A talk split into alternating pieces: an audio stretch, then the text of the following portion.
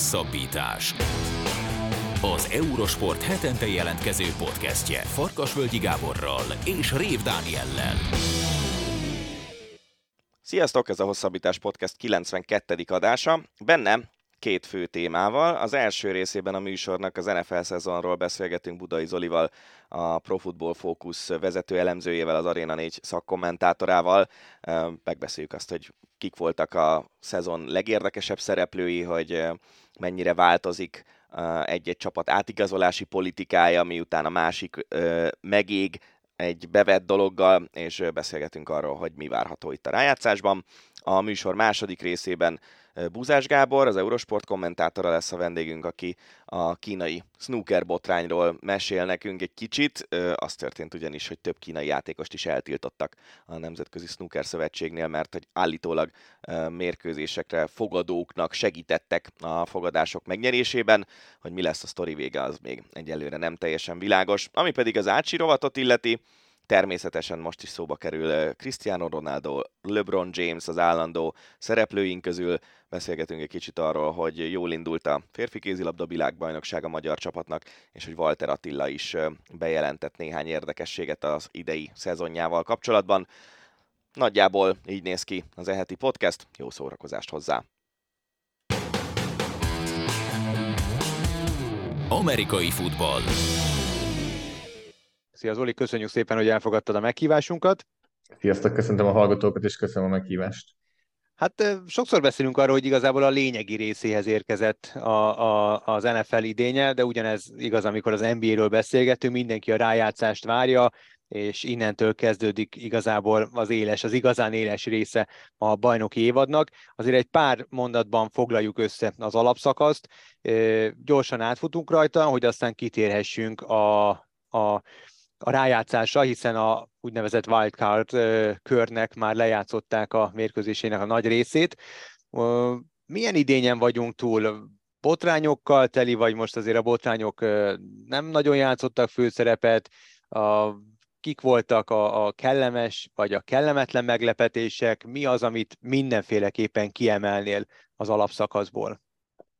Igazán botrányokat szerintem nem nagyon lehet megnevezni, vagy kevés van, amiről így lehetne beszélni, vagy olyan lenne, amiről ne beszéltünk volna például a korábbi adásokban, de tulajdonképpen azt a témát lehet bedobni, amit most már öt-hat éve mindig bedobunk, amikor szezonokat összegzünk, az pedig a generációváltásnak a kérdése irányító poszton, főleg azért ugye az irányítók a legnagyobb sztárok az en ef el-ben, és mindenki róluk beszél, ők, az, ők a legismertebb játékosai a csapatoknak, és Tom Brady és Aaron Rodgers még mindig itt vannak. Most az, hogy meddig, az ismételten valamilyest kérdőjel, ugye Tom Brady a tavalyi szezon után már bejelentette a visszavonulását, és utána visszatért, de talán ami igazán itt fontos és kiemelendő, az az, hogy egyikőjüknek se volt már annyira erős szezonja. Tehát ez volt talán az első szezon, ahol mindkettőjüknél azt lehet mondani, hogy nem voltak benne az öt legjobb irányítóban ebben a szezonban, és akár arról is lehet vitatkozni, hogy vajon tíz legjobban benne volt-e akármelyikőjük. Ehhez képest Bradyék bejutottak a rájátszásba, míg Aaron Rodgersék a Green Bay Packerszel nem,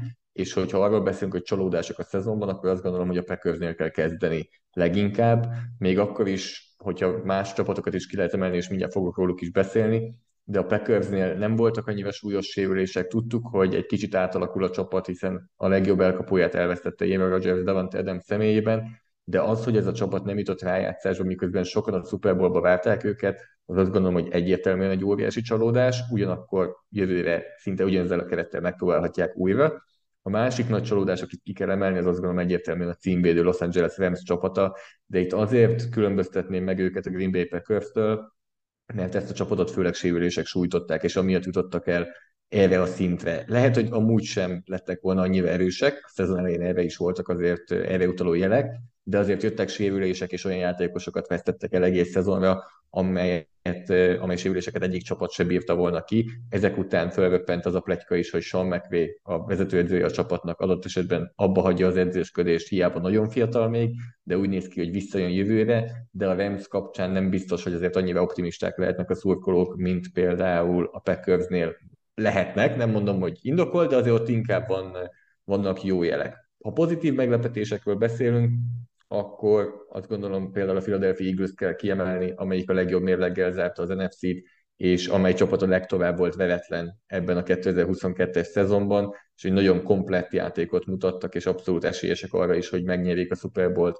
február tizenkettedikén a szezon végén, és hogyha még egy meglepetést ki kéne emelni, akkor valószínűleg a New York Giants csapatát emelném ki, amely egy csapatban, egy divízióban van ugye a Philadelphia Eagles-zel. Nagyon sokan azt várták, hogy a Giants lehet, hogy a top háromban fog draftolni, ami ugye azt jelenti, hogy a három legrosszabb mérlegű csapat között lesz a szezon végén, ehhez képest ott vannak a rájátszásban, és a hétvégén nyertek is a Minnesota Vikings ellen. Minden évben van olyan csapat, amely egy évvel korábban csoport utolsó, most csoport első. Jelen esetben a Jacksonville lett ez a csapat. Az világos, hogy az en ef el egy olyan liga, ami kifejezetten szeretné azt, hogy folyamatosan változzon azt, hogy mondjuk ilyen néhány éves ciklusokban ki az, aki jó csapat, ki az, aki nem jó csapat. Nyilván próbálkoznak a csapatok azzal, hogy, hogy próbálnak olyan szupersztárokat megszerezni, akik évekre meghatározhatják majd az adott csapat játékát, és az egyik ilyen példa volt a tavalyi átigazolási időszakban a Denver Broncos, amely leigazolta Russell Wilsont, az en ef el egyik legkeresettebb irányítóját, és mégis gyakorlatilag nyugodtan mondhatjuk, hogy beleálltak a földbe ezzel a projekttel. Ennek szerinted mi az oka, hogy, hogy Wilson leigazolása ellenére sem tudott igazán versenyképes lenni a Denver, és mennyire tántoríthatja el a csapatokat attól, hogy rengeteg pénzt allokáljanak egy sztárirányítónak, a Denver példája, vagy akár a Clevelandé, amelynél ugye más okok is voltak a háttérben, hogy ők, nekik nem sikerült jól a szezonjuk. Igen, Russell Wilson neve mellett én azt gondolom, hogy meg kell említeni Nathaniel Hackett nevét is, aki ugye vezetőedző volt Denverben, és ugyanúgy Russell Wilsonnal egy időben jött, vagy pár héttel Russell Wilson előtt. Sokan azt is elbesgették, hogy azért, hogy esetleg Aaron Rodgers-et oda vigye a Denverbe, végül Hackettől december végén váltak meg, egy tényleg botrányos szezont futott a Denver Broncos, ahogy azt te is említetted. Hackett mellett ugye Russell Wilson is nagy csalódás volt. Russell Wilsonnál pedig több tényezőt ki kell emelni. Az egyik ilyen az a kora, tehát hogy ő azért nem annyira fiatal, mint például Deshaun Watson, vagy más irányítók, akiket korábban sikerült megszerezni csapatoknak. Például Kirk Cousins-t azt gondolom, hogy ide sorolhatjuk, aki relatíve fiatalon váltott csapatot, és akkor nagyon sok pénzt kapott a Minnesota Vikings-tól, vagy a következő ilyen adott esetben Lamar Jackson lehet a Baltimore Ravens irányítója. Tehát Russell Wilsonnál ez az egyik, a másik pedig, hogy ez egy eléggé korlátolt rendszer volt, és korlátolt szerep volt, amit ő kapott Seattle-ben. Nagyon sokszor a karrierje elején inkább a védelem segítette, aztán a futójáték próbálta őt kisegíteni, és limitált szerepben nagyon jó jeleket mutatott. De elképzelhető, hogy már Seattle-ben elindult egy kicsi hanyatlás az ő teljesítményében, és ez az, amit láthatunk Denverben. Összességében szerintem mindenki nagyon kíváncsi arra, hogy ez a kétezer-huszonkettes szezon Wilsontól egy, egy különleges év volt, egy különlegesen negatív év, vagy ez már valaminek az eleje, és az, annak az eleje, hogy ő benne ennyi volt, és az ő karrierje most már a vége felé jár. Ezt majd kétezer-huszonháromban egy új vezetőedző alatt nézhetjük meg, ami még nem tudjuk, hogy ki lesz a Denver Broncos új vezetőedzője, de ennek köszönhetően a Denver egymás követő kettő évben is egy izgalmas csapat, amire érdemes figyelni, mert annyi kérdőjel van körülöttük. És a kérdésem másik része, hogy, hogy mennyire továbbra is az egy csapatépítési módszer, hogy egy nagyon komoly fizetésű irányító köré próbálnak csapatot építeni, ez, ez változtathat bármit ezen a rendszeren Wilson gyenge szezonja? Én nem hiszem.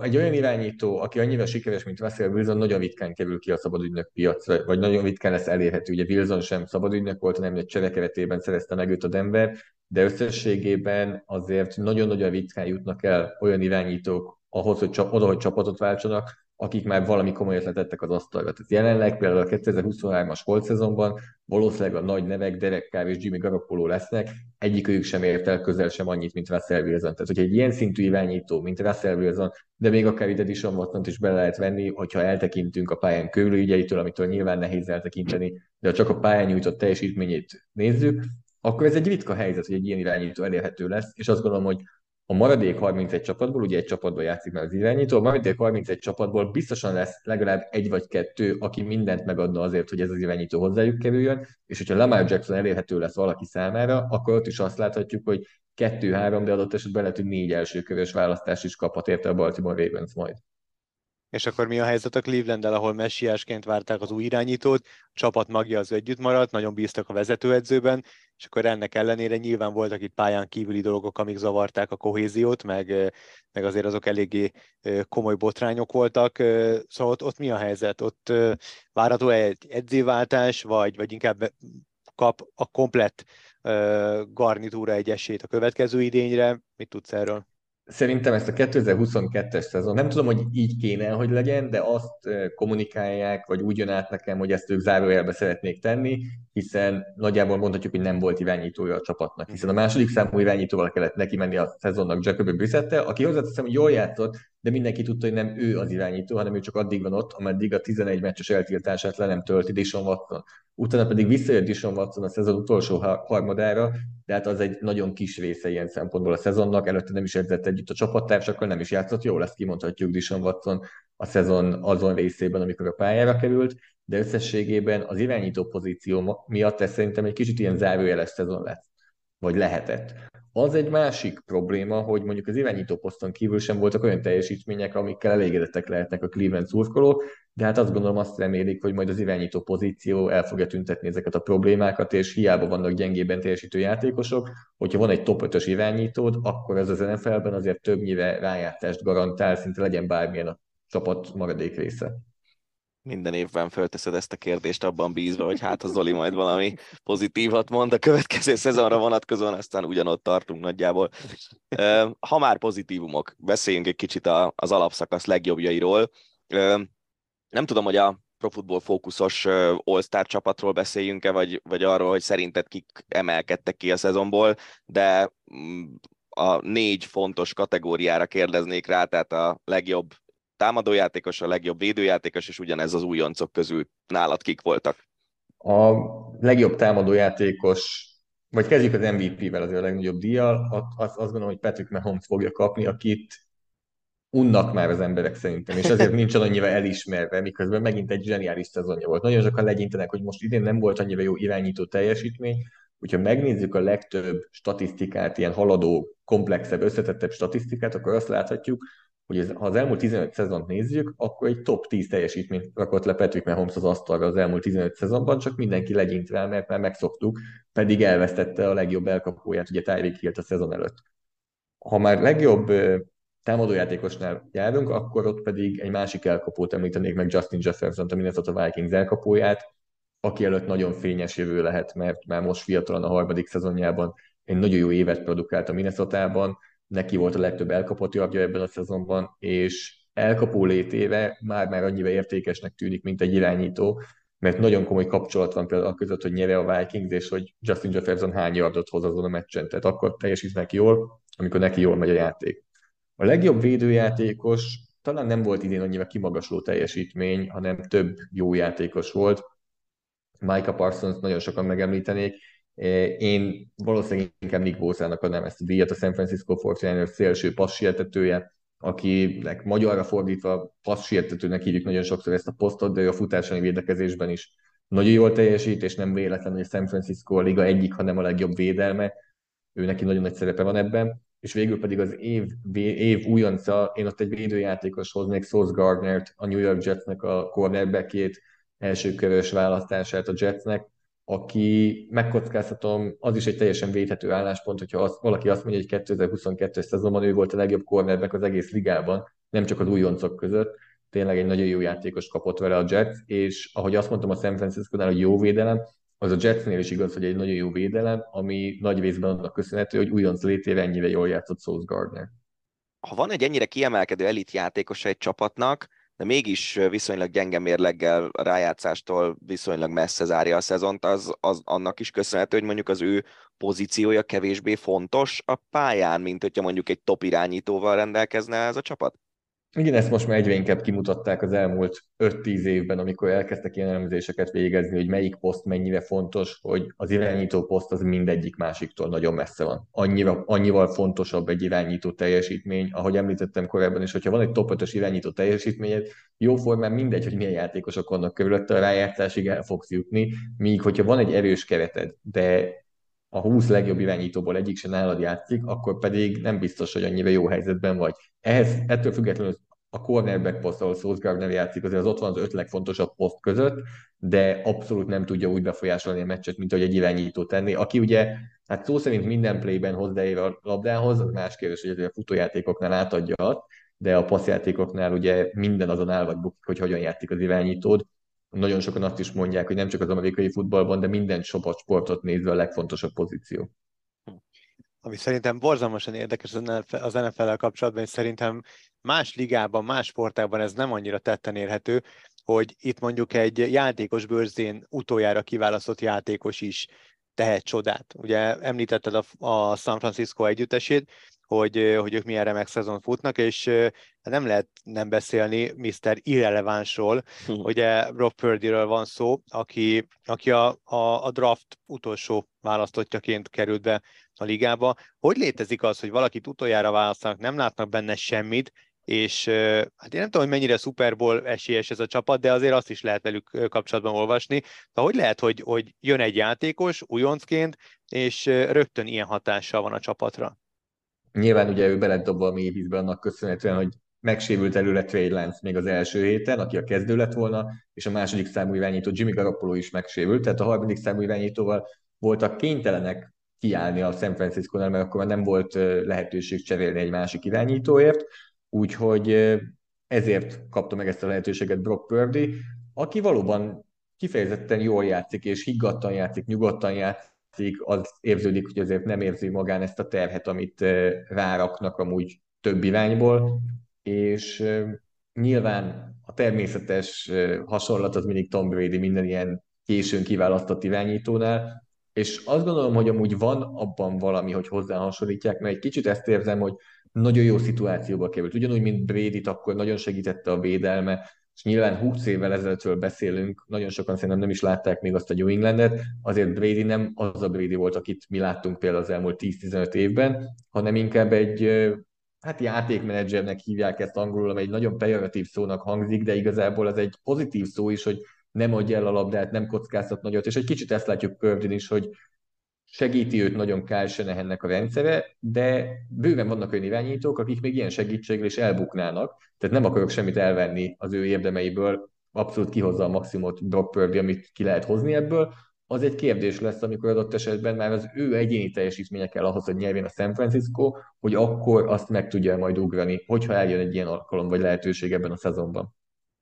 Minden esetre a San Francisco ott van a rájátszás második körében, hiszen legyőzték az első körben a Seattle Seahawksot, és tényleg azért harmadik számú irányítóval azt látjuk, hogy ez egy nagyon-nagyon nehéz feladat, még akkor is, hogyha az embernek nagyon jó ö, ö, védelme, vagy, vagy egyéb m, játékelemekben nagyon jó játékosai vannak. Beszéljünk akkor a rájátszásról, ami elkezdődött a mögöttünk hagyott hétvégén, úgyhogy egy jó pár eredmény már a birtokunkban van, és az első körben született egy meglepetés, hogyha a kiemelési számokat nézzük. A New York Giants verte meg idegenben a Minnesota Vikingsot. Ez mennyire volt benne a pakliban? Vagy ez volt az a meccs, amire azt lehetett mondani, hogy itt van talán a legnagyobb esély egy meglepetésre az első körben? Én azt gondolom, hogyha azt nézzük, hogy kiemelés szerinti meglepetés, akkor itt volt szerintem a legnagyobb esély a meglepetésre, mert egyébként a fogadévedáknál, hogyha csak egy ponttal is, de esélyesebb volt a Los Angeles Chargers, amelyik idegenben játszott a Jacksonville-nél, tehát papíron ott is meglepetés született, még akkor is, hogyha a Jacksonville volt a magasabban kiemelt csapat. De igen, a Minnesota Vikingsnak ugye nagyon sokan azt mondják, hogy egy kicsit megtévesztő volt a statisztikája az alapszakaszban, hogy nagyon jó alapszakaszt tudtak le, de nagyon sok szoros meccset nyertek, amit nagyon sokan nem a tudásnak, hanem inkább a szerencsének tudnak be. Ugye az egy labda birtokláson belül eldőlő meccseken tizenegy nullás mérlegük volt, azért ez még a jó csapatoknál is inkább szokott mondjuk egy hetven százalékos mérleg lenni, nem pedig száz százalékos, úgyhogy kicsit ironikus is, és talán nem meglepő, hogy az első meccs, ahol most kikaptak a rájátszásban, pont egy labda birtokláson belül voltak, és ezzel lett ez a mérleg tizenegy egy ebben a szezonban. Mennyivel jobban jártak volna, hogyha az alapszakaszban valamikor kapnak ki, és akkor tíz egyel jönnek, és most nyernek, mert akkor még versenyben lennének. Á, bocs, ha már alapszakasz, igen? Nem beszéltünk Mike Tomlinról, e... és a Pittsburghről, ami... Semmi ami... különleges nincs a dologban. Persze, igen. Tehát ő amióta az en ef el-ben van, azóta nem volt ötven százaléknál gyengébb szezonja. Tehát valahogy mindig kihozza egyel több győzelemmel, mint vereséggel, Erre vagy, vagy ötven százalékra, vagy, vagy ötven százalékra is lehetett. Erre volt már példa az en ef el történetében? Nem, mert Tomlin tényleg itt rekordokat dönt minden szempontból. Főleg ez a szezon, és ezt mondtuk valamelyes tavaly is, de ez a szezon megint kiemelendő, amikor szerintem a Pittsburgh szurkolók sem tudták minden vasárnap reggel, hogy éppen ki lesz az irányító, aki aznap játszani fog a Pittsburghben. Annyira cserélgették Kenny Pickettet és Mitchell Trubiskyt ugye sérülések, illetve teljesítmény miatt. És így is azt, hogy egy pozitív mérleget ki tudott hozni, és nagyon közel volt ahhoz, hogy a rájátszás is meglegyen a Pittsburghnek, ez egyértelmű, hogy az egyik csodája az évnek, és nem lepődnék meg azon sem, hogyha az év edzője díjnál szavazatot kapna Mike Tomlin, azért az egy giga meglepetés lenne jelenleg, hogyha ő ezt megnyerné, de amit letett az asztalra idén, az alapján abszolút nem lenne szerintem meglepetés, hogyha az ötven újságíróból az egyik rá szavazna, hogy ő érdemelné meg ezt a díjat. Brian Daboll is szóba kerül, ugye, mint évedzője díj jelöltje, aki a Giants-et vitte be a rájátszásba, és ahogy ezt korábban beszéltük, a Giants már a második körben a Philadelphiával fog találkozni. Látod azt, hogy a Phillyt, vagy pedig a, az á ef cé első kiemelt Kansas City-t meglepi a wildcard körös ellenfele? Mert azért ez elő szokott fordulni, hogy az a pihenő az elvileg jól jön, de gyakorlatilag sokszor nem.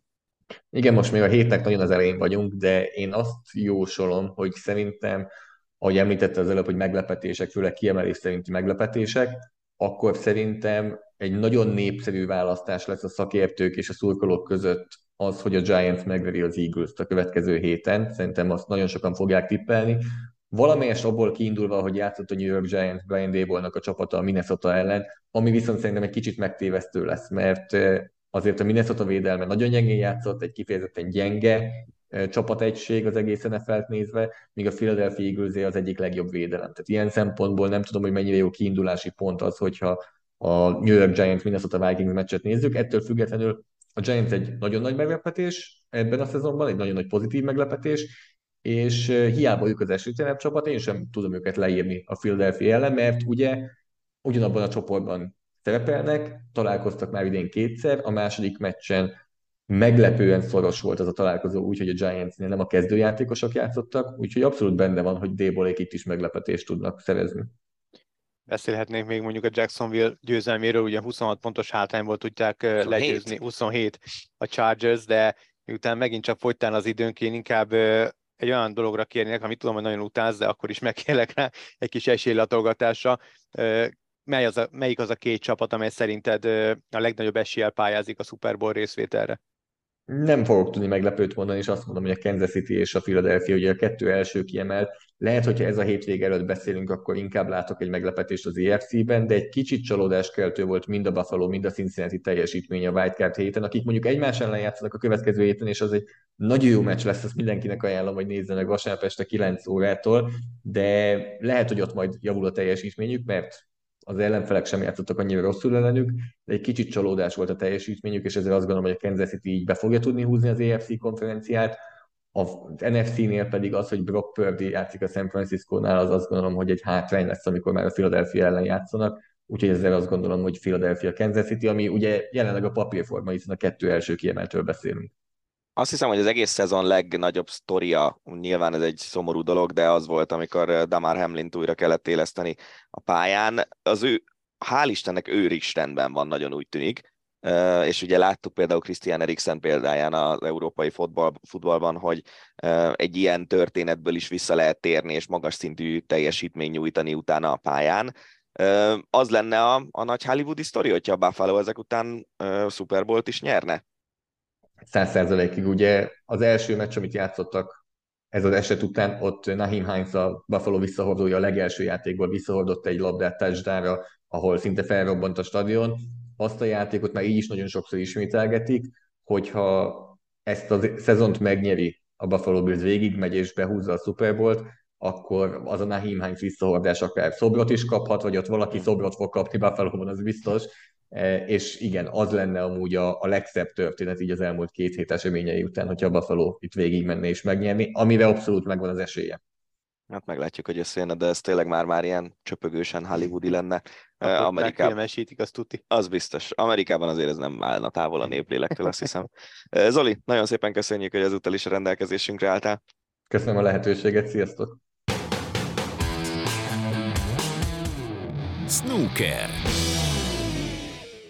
A sportágat pár hetet derültékből villámcsapásként rázott meg egy fogadási botrány, amelyben a kínai kontingens érintett, méghozzá igen komolyan, hamarjában eltiltottak vagy tíz játékost, és teljes hírzárlatot rendeltek el. De mi azért próbáltunk utána érdeklődni itt a sportágat megrázó botrányról Buzás Gábornál, az Eurosport snooker kommentátoránál. Szia Buga, köszönjük szépen, hogy elfogadtad a meghívásunkat. Nyilván érintünk köszönjük. majd más témákat is, de azért jelenleg talán ez az a, az a hír, ez az, a, a, az ügy, amely a legjobban megrázza a snooker világát. Egy pár mondatban foglald már össze, kérlek szépen, azon hallgatóink számára, akik esetleg nincsenek annyira benne a snookerben, és nem tudják, hogy mi történt itt a nemzetközi snookerben. Mi ez a botrány igazából? Hát az az igazság, hogy ahogy mondtad, hírzárlatot, hírzárlatot rendeltek el, tehát nem sok mindent lehet róla tudni.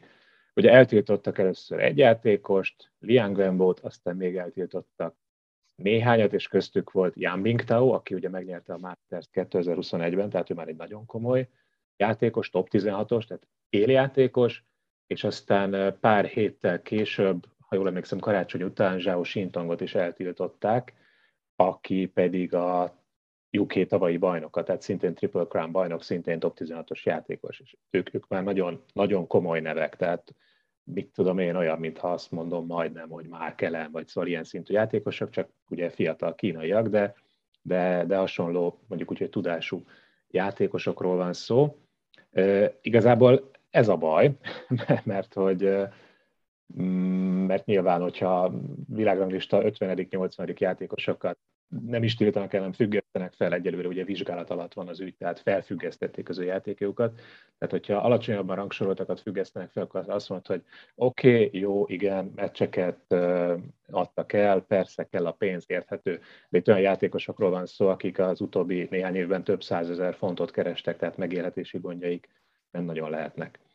Ugyanakkor ezt árnyalja az, amit én nekem Révész Bulcsú mondott, aki volt kint néhányszor Sheffieldben a azon az akadémián, ahol ezek a kínai játékosok készülnek, és azt mondta, hogy ez, ez azért nem úgy megy, hogy megkeres mondjuk százezer fontot egy verseny megnyerésével, és akkor azt ő zsebre rakja, hanem ez úgy megy, hogy a, a kínai állam támogatja ezeket a játékosokat, és nekik a nyereményeikből nagyon sokat gyakorlatilag vissza kell forgatni a kínai államnak, vissza kell fizetni. Tehát ők, ők nem élnek nagy lábon, nem arról van szó, hogy ők, ők zsákszámra nyerik a pénzt, és akkor megveszik a az ilyen-olyan szuperautókat, meg mit tudom én, hanem, hanem nagyon sok pénz nem náluk landol. Tehát, hogyha csak arról beszélünk, hogy mondjuk tényleg eladtak meccseket, és tényleg szükség volt a pénzre, még azt is lehet mondani, hogy ez is egy reális magyarázat. Ez egy nagyon érdekes része szerintem ennek a történetnek, hogy, hogy a kínai játékosok már majdhogy nem ilyen akadémiai jellegű környezetben élnek Angliában, igaz? Olyan játékosok is, akik a világ legjobbjai közé tartoznak. Ez, ez mindig is így volt? Nem volt mindig is így, ugye azt meg nem mondom neked, hogy hány éve, öt-hat, max. nyolc éve léteznek, két akadémia van, egyébként mind a kettő Sheffieldben, és gyakorlatilag az összes kínai játékos ott készül, és hát nyilván ott is laknak, nem, a, nem az akadémián, hanem mondjuk öt perc sétára tőle. Van a Ding Junhui-nak egy akadémiája, meg van egy másik. De miért, ez miért érdekes vetület, vagy miért érdekes kérdés? Hát szerintem az, hogyha megnézem mondjuk egy profi sportot, bármelyik olyan profi sportot, ami hasonlít a snookerhez, mondjuk a teniszt, most az úgyis aktuális téma, ott mondjuk a világ huszonötödik legjobb játékosa, az nem egy ilyen bentlakásos intézményben fog lakni az egyik teniszakadémián, hanem rengeteg pénzzel a zsebében, na, szép háza van ott, ahol szeretne élni. Igen, hogy onnan indul, mint mondjuk a Bollettieri Akadémia, de hogy a pályafutása azon része az inkább úgy a junior korig datálódhat, és onnan, amikor már feljebb lép mondjuk a felnőtt teniszbe, akkor már kvázi egyénileg készül, egyénileg él, mozog a teniszben, mint mondjuk a snookerben azért pont ez a kínai kontingens, amit, amik, akikről beszélgetünk, Ők, ők kvázi ilyen akadémiai rendszerben készülnek. Tehát nyilván ez egy eléggé összetartó brigád, tehát tudjuk jól, hogy, hogy ők azért együtt mozognak, ahogy mondtad, együtt is élnek ezek szerint. A, ez egy érdekes része, illetve az, hogy, hogy Tehát ez, ez, ez olyan, mintha egy ilyen egy, egy, egy maffia hálózat állna, vagy így tudom elképzelni a, a, az egész ügy mögött, mert azért itt beszélünk tíz játékosról, plusz valószínűleg vizsgálódnak még jó pár játékos ö, után, tehát ezt valakinek kézben kell tartania, tehát azt nem gondolom, hogy ők beszélnek, beszéltek össze, tehát tudni bármit is a hátteréről, hogy, hogy hogy alakult ki ez az egész dolog, illetve milyen mérkőzésekre fogadtak, milyen tétekben zajlottak ezek a fogadások, és hogy ki állhat az egésznek a háttere mögött? Igen, igen, annyit lehet, hát nem tudni, de mondjuk úgy, hogy tudni vélni, hogy az egyik játékos, aki a felfüggesztettek között van egy ranglista száztizenvalahányadik játékos, tehát nem egy ismert név, ő a Weibo-ra, ami ugye a kínai Twitter gyakorlatilag, arra kitett egy-két bejegyzést, amit elég hamar eltűnt onnan egyébként, ami arról szólt, hogy, hogy Liang Wenbo van az ügy mögött, aki az első, első felfüggesztett játékos volt. Ő mondjuk egészet... csak, megint csak a hallgató kedvéért, ők Ding után, Ding Junhui után a második, hát nem legismertebb, vagy legnépszerűbb karaktere, nem a legeredményesebb, de azért ő nyert pontszerző tornákat, tehát azért ő egy, ő egy jó játékosnak számít. Liang egy nagyon ismert játékos, Ding mögött ő volt a második legjobb játékos sokáig, aztán jöttek ugye ezek az imént említett, már eltiltott, felfüggesztett játékosok, Yan Bingtao és Zhao Xintong, akik már jobbak, de valóban egy, és nem csak, hogy egy erős játékos, hanem egy, egy népszerű játékos, őt nagyon sokan szerették, nagyon egyrészt nagyon jó barátságot ápolt, ápolt Ronnie O'Sullivan-nel, ezt nem nagyon tudjuk, hogy most mi a helyzet.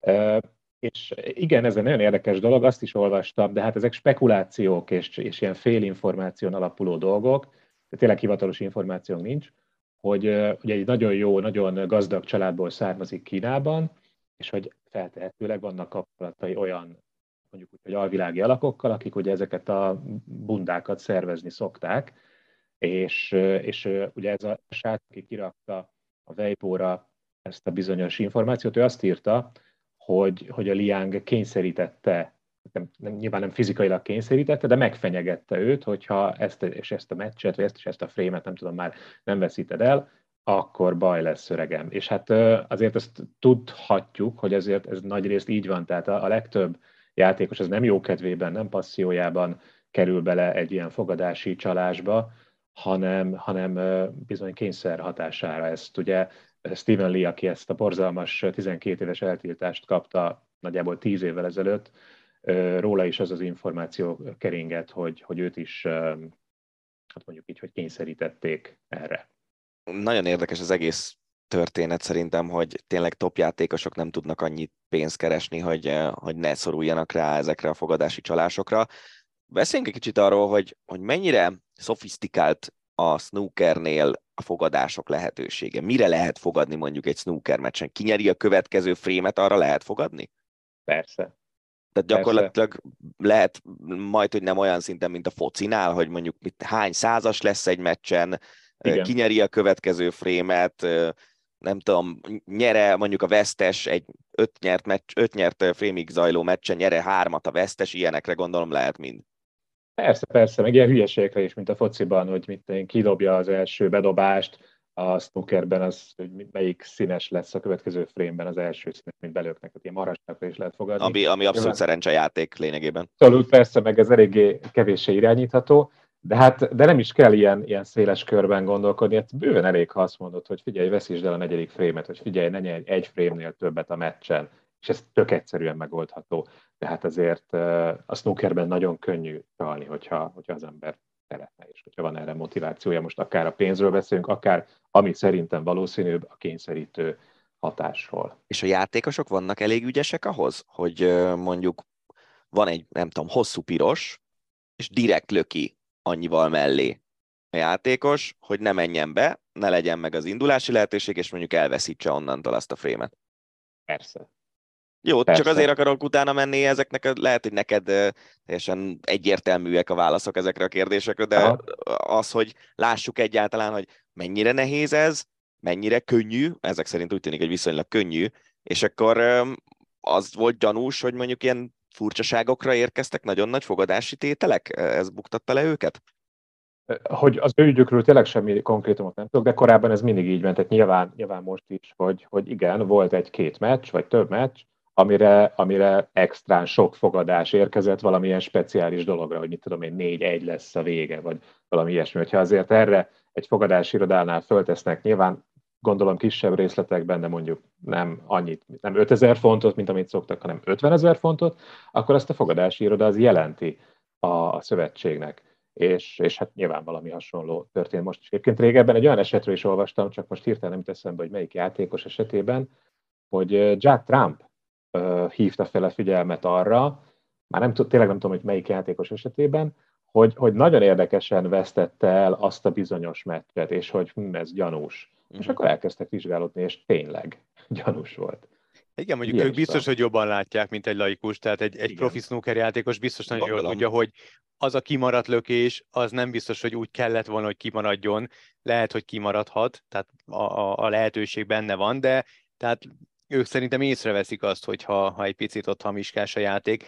Ami szerintem még borzalmasan nem érdekes, hanem sokkal inkább fájdalmasabb a snooker számára, ugye azért ugye nyilván ezek azok a sportágak, amelyek azért nevezhetjük nyugodtan réteg sportágaknak, nagyon küzdenek a közvetítési jogokért, nagyon küzdenek a pénzekért, nagyon küzdenek a népszerűségért, azért, hogy minél elterjedtebb körben váljanak nézetté, hogy meg tudják érinteni és meg tudják találni mondjuk a fiatal nézőket, akik azért nyilván a, a bevételt is valamilyen szinten generálják, és, és mondjuk nem öregszik el a, a, a nézőközönsége egy bizonyos sportágnak.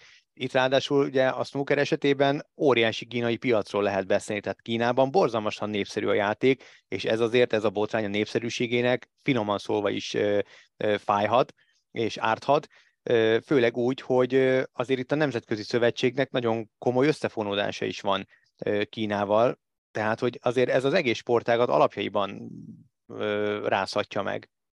Szerinted ezzel nem teljesen értek egyet. A, azzal igen, hogy Kínában, vagy a snooker kínai megítélésére esetleg lehet rossz hatással, ezt el tudom képzelni.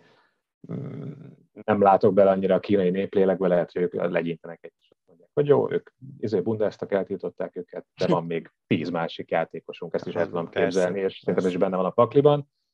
Én így innen Európából nem nagyon érzem, hogy, hogy ez nagyon meg tudná rengetni azért. Azért még mindig nem a kínaiak a főszereplők. Oké, okay, hogy pénzügyben igen, pénzügyileg igen, mert ők a főszereplők, de, de nagyon fontos a szerepük, volt legalábbis a Covid előtt, de, de mondjuk játékos szinten nem a kínaiak a főszereplők. Tehát, ha kiesik két játékos a top tizenhatból, akkor, akkor van más. Tehát én, én ezt nem érzem, nem érzem olyan, olyan brutálisnak. Um, Annó, mondjuk, amikor John Higgins ügyében merült fel hasonló, ugye tudjuk, ez egy teljesen más eset volt, ott beugratta őt egy, egy ilyen, hogy hívják ezt, tabloid újság. Pletykalap, ez az.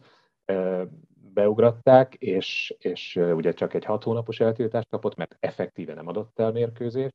De hogyha mondjuk ő kapott volna egy, egy komoly eltiltást, és tényleg lebukott volna, na az már, az már azért sokkal jobban meg tudná rázni. Azért az az ügy a renoméját nagyon megcibáltam, tehát az egy nagyon furcsa ügy volt, ott nagyon, nagyon fura volt, ahogy kimagyarázta magát, és, és sokak szerint elég, elég olcsón megúszta azt az ügyet. Ugye elevenítsük fel Egyet a hallgatók értek. Számára, hogy ott ugye ez a pletykalap, ez ott ukránoknak adta ki magát a, a két újságíró, és azt hiszem hatszázezer fontot ajánlottak volna neki, de valami brutális összeget, több százezer fontért ment ez az egész móka, plusz még abban is tanácsot adtak volna neki, hogy hogy tüntetheti el, hogy legitimizálhatja ezt az összeget, és emlékezetes, hogy abban, a, és ezt leadták, ezt a videófelvétel volt, nem? Igen, egy ilyen rejtett kamerás igen. felvételt leadtak, amiben ott van Higgins, ott a menedzsere, és a kamerával hátva, háttal ül a két ukrán mafiózónak, önmagát ukrán mafiózónak kiadó újságíró.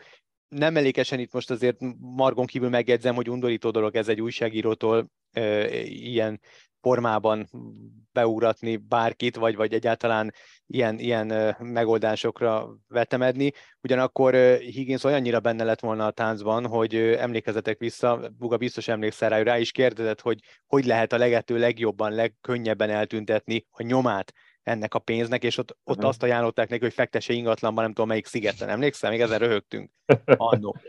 Tehát, igen, hogy azért igen, ő eléggé, eléggé könnyű volt őt táncba vinni, és ahhoz képest borzasztóan olcsón megúszta, viszont a renoméját rettentően megtépázta. Mondjuk egész jól, jól jött ki belőle, emlékszel, utána azt hiszem sorban, zsinórban négy ö, tornát nyert meg. Igen, Higgins, hát eltiltották hat hónapra, rögtön utána visszatért, megnyerte a u ká-t, tehát azon végén megnyerte a vé bét. Tehát nagyon olcsón megúszta, a játékával, hogy úgy mondjam, kihozta magát ebből a gödörből. Oké, okay, még mindig vannak, még a mai napig vannak, akik halózzák őt. Ő ugye arra hivatkozott akkor, hogy, hogy félt a szuprán maffiától, és, és félt, hogy, hogy neki hát ebből baja lesz. De igen, hát ez, amit mondtál, hogy hogy, hogy lehet eltüntetni a pénzt, ez egy, ez egy kicsit sikamlós terület. Az, az egyértelmű, hogy nagyon olcsó megúszta. Nem azért büntették, mert eladott volna meccseket, mert ugye azért nem lehet valakit büntetni, mert valamit csinálta volna, hanem azért, mert ez, ezt az egész megkeresést ezt nem jelentette uh-huh. a szövetségnek. Ezért kapott fél éves eltiltást. Vittes ügy volt. Bennem az merült még fel az ügy kapcsán, hogy, hogy lehet-e, tud-e valamit tenni a Nemzetközi Szövetség ö, annak érdekében, hogy ez ne ismétlődhessen meg, azon túl, hogy nyilván a, a, az érintett kínai játékosokat valószínűleg komolyabb eltiltással sújtják, de még hogyha tizenkét évről is beszélünk, öm, még az is lehet, hogy az se elég elrettentés, öm, hogyha az ember egyébként meg tényleg jóval több pénzt keresett azzal, hogy eladogatott meccseket, vagy eladogatott fémeket, vagy bármiket, és, öm, és ennek köszönhetően öm, meggazdagodott. Én ezt nem hiszem, tehát én ezt a vonalat nem, nem, nem tudom elhinni, hogy, hogy ők ezzel igazán sok pénzt keresnek, és sokkal inkább hiszem azt, hogy, hogy erőszakkal, vagy legalábbis erőszakos fenyegetéssel vették rá őket, arra, amire rávették őket, vagy esetleg úgy voltak, hogy ezt könnyen megúszszák, és akkor jön egy kis zseppénz. Nem hiszem, hogy, hogy ebből olyan őrület sok pénzt ö, tudtak volna keresni. Itt azért egy-egy meccsről van szó, a legtöbb játékosnál azt, azt lehet tudni a szövetség részéről, hogy egy-egy meccsről van csak szó. Én, én, azt, én sokkal inkább hiszek a, a másik megoldásban, tehát, hogy itt, itt őket kényszerítették. És éppen ezért gondolom azt, hogy nem nagyon lehet ezzel ellen mit tenni. Ugye a szövetség azt mondta, és ezt már szezon elején bevezették, hogy van egy, hogy is mondjam, egy ilyen alapfizetés minden játékosnak, egy, ha jól emlékszem, húszezer font, amit megkapnak akkor is, hogyha nem nincs annyi pénz keresetük, és hogyha elérik a húszezret, akkor ez ugye nullázódik, nem is tudom, tehát nyilván utána többet fognak keresni, de azt a húszezret megkapják. Tehát itt azért olyan nagyon komoly megélhetési gondjai nem lehetnek senkinek sem. Hát figyelj, ezért húszezer fontból Angliában nem olyan nagyon könnyű megélni, ez, ez, ez már tíz éve is ennél jóval több pénzt lehetett keresni, nem tudom, viszonylag egyszerű munkakörökben, tehát hogy ez nem nagyon sok pénz, de értem, amit mondasz. Én igazából arra akartam kifuttatni a kérdésemet, hogy, hogy lehet, hogy ez a közeg, meg ez az egész helyzet, hogy a kínai állam beletesz pénzt a kínai játékosokba, aztán ilyen kollégiumi körülmények között élnek, ahol nyilván sokkal könnyebb valamiféle ilyen a megfélemlítésen, meg zsaroláson alapuló kört kialakítani, mint hogyha külön-külön életük lenne, meg nem a kínai állam, állam mögöttük. Tehát ilyen szinten lehetnek következményei a dolognak, hogy az egész kínai snooker felépítését meg kell változtatni emiatt az ügy miatt, vagy szerinted ez, ezt megúszszák úgymond a, a, az eltiltásokkal a játékosok? Én ebben őszintén szóval nem hiszek, hogy ezt így központilag szervezeti, vagy szövetségi szinten ezt meg lehetne oldani. Én csak abban hiszek, hogy, hogy nagyon komoly eltiltásokra van és lesz szükség más, már hogyha indokolt persze, más, mást ilyen központilag irányítva nem, nem látok más megoldást. És szerinted de mi ez az eltiltás, amivel mondjuk egy húsz éves kínai játékost, hogyha eltilt azt négy évre, ő utána még bőven vissza tud térni és, és játszani tovább, akár csalni tovább, hogyha nem bukik le. Tehát mi az az eltiltás, ami egy ilyen sztoriban jogosnak, fairnek tűnik számodra? Hát ugye ez mindig, mindig az esetek nagyságától függ, itt azért voltak, mindig van, minden évben van egy-két eltiltott játékos, tehát ez most azért különleges ez az ügy, mert egyszerre tizet vizsgálnak, tehát, tehát itt nyilván egy valami szervezett cuccról van szó, de hát voltak már fél éves eltiltások, egy éves, talán két éves is. Szerintem két év az, az, az nem rossz, mert akkor ugye biztosan kiesel a main tourról, tehát újra kell kvalifikálni, azért az nagyon megnehezíti egy profi játékos életét, hogyha, hogyha akár csak egy két éves eltiltást kap. Én azt, én azt elég erősnek érzem a, a legtöbb helyzetben, legtöbb esetben. Hát azért szerencsére A, a botrány mellett azért volt reklámja is a sportnak, ez itt az elmúlt heti Masters torna, amire, amire utalok, amelyet Ja Trump nyert meg. Olyan sok szót nem vesztegetnék a Masters-re, mert egyrészt a műsoridőnk vége felé járunk, másrészt pedig talán érdekesebb lehet, hogy hogy alakul a snookergála, a magyar snookergála mindennapjai. Ugye erről korábban beszéltünk, hogy március negyedike és ötödikén Ronnie O'Sullivan Mark ellennel csap össze itthon Budapesten a Gerevics arénában. Mi újság a gála házatáján? Fú, hát folyamatosan zajlanak a tennivalók, vagyis hát csináljuk a tennivalókat, hogy csúnyán fogalmazzak. Holnap megyek például a, a tévés kollégákkal bejárni a helyszínt, hogy mi hogy legyen, mert ez egy kicsit más lesz minden ezen a gálán, mint ahogy ezt korábban megszokhatták, mert meg hát három éve nem volt gála, tehát kicsit fel is kell frissíteni a tudást. Megnézzük rendesen a helyszínt, hogy mi hol lesz, mi hol nem lesz. Öm, meg egy, egy friss hír, kb. tíz perce írt rám Révész Bulcsú, aki ugye a magyar sztárja a gálának, hogy eddig úgy volt, hogy csak szombaton tud ott lenni, mert a vasárnapi extra előadáson már nem, mert hogy hétfőn neki kezdődik egy Európa-bajnokság Máltán, de, de rám írt, hogy tud jönni vasárnap is, mert megoldják máshogy valami alternatív úttal, úgyhogy ő ott lesz, illetve ő is ott lesz vasárnap is a gálán. Ez szerintem nagyon jó hír, úgyhogy ugyanaz a felállás mind a két szombati, meg a vasárnapi gálán is. Ronnie O'Sullivan, Mark Allen és Révész Bulcsú. És az, hogy ők egymással hogyan játszanak, azt, azt már elárulhatjátok, vagy ez legyen meglepetés a nézőknek? Ez legyen meglepetés, már csak azért is, mert még dolgozunk rajta, tehát... Így könnyű. ez, ez azért úgy szokott kinézni, hogy vannak ilyen ötletek, meg olyan ötletek, meg amolyanok, aztán megállapodunk, megállapodunk egy menetrendben, aztán egy hónappal előtte átszerkesztjük az egészet, tehát, tehát ez, ez alakul, ez alakul, és nyilván azon dolgozunk, ez a lehető legjobb legyen, de annyi kulisszatitkot elárulhatok, hogy pont pénteken, múlt pénteken voltunk ott, ahol van a sok snookerasztal, a kökin, és, és a, igazából azért mentünk, hogy bizonyos játékelemekkel gyakoroljuk a, az eredményjelző kezelő kollégákkal, vagy inkább úgy mondom, hogy barátokkal, meg a játékvezetőkkel, és, és ekközben is felmerültek olyan dolgok, hogy fú, ez így tök jó, ez működni fog, ez így nem olyan jó, szóval ez, ez, ez, ez hogy is mondjam, munka alatt van. Szuper, hát akkor további jó munkát a gála szervezéséhez. Kösz. Aztán reméljük, hogy kevés ilyen bunda botrányt meg hasonlót fogunk hallani a snookerházban. Ott nem lesz bunda, ez garantálom. Igen, reméljük a gálán. Örülök neki. Buzás Gáborral beszélgettünk arról, hogy mi történt a kínai snookerjátékosok bunda botrányával, és hogy hogy áll a magyar snookergála szervezése. Köszönjük, hogy a rendelkezésünkre álltál. Ácsi. A hét legérdekesebb hírei. Műsorunkat szokás szerint az Ácsi rovattal zárjuk, vágjunk is bele, kerékpárral kezdjük. Walter Attila nem indul a Giron, és a Túron sem. A Vueltát nem említették, de gyanítom, hogy ott sem, vagy nem tudom. Inkább rangos egynaposokon indítják, így az ő szavaival élve saját magáért mehet a klasszikusokon is. A, nagyon vártuk szerintem, ti főleg kerékpár kommentátorok, hogy milyen hírek érkeznek itt az új csapathoz való igazolás után Attival kapcsolatban. Ezt vártátok? Öm, nem, vagy nem tudom. Ugye itt, itt az a kérdés, hogy egy olyan típusú versenyző, mint amilyen Atti, aki jól bírja az emelkedőket, ő két irányba mehet el. Vagy ráedz arra, hogy legyen nagyon robbanékony, és a rövidebb emelkedőkön tudjon nagyon magas teljesítmény nyújtani, mondjuk öt perces wattátlagot, vagy rámegy arra, hogy a harminc percnél hosszabb nagy hegyeken uh-huh. nyújtson igazán jót. Azzal, hogy Ati Andorrába költözött, mindkettővel ö, tud, mindkettőre tud edzeni. Uh-huh. Andorrában vannak olyan hegyek, ahol egy órán keresztül tudsz fölfelé menni, de, de ezt a, valamilyen szinten szerintem a csapat is, ö, csapat se biztos még benne, hogy melyik az az irány, ami jó lesz. Én egyébként meg lennék lepve, hogyha ő egy három hetesen se indulna jövőre, vagy idén, most már huszonhárom van. Ö, eredetileg úgy volt, hogy a Giro-ra megy majd, és ott elsősorban Roglic segítése lesz a feladata, aztán ezen változtattak, és ö, menni fog az Ardenneki egynaposokon, amik szerintem fekhetnek neki.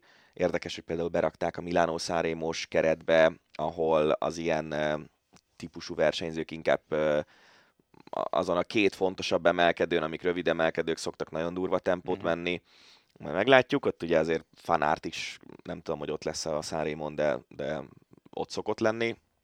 Ő azért egy nagyon nagy sztárja a kerékpársportnak. Szóval igazából szerintem nem voltak olyan különösebb elvárások, vagy, vagy különösebb gondol, gondolatok arra vonatkozóan, hogy majd Attival hogy számolnak, de, de ez egy szerintem egy teljesen jó irány. Magyarországon nagyon sok esetben a három hetesek körül forog a, a laikus nézőknek a gondolkodása, hogyha kerékpárról van szó.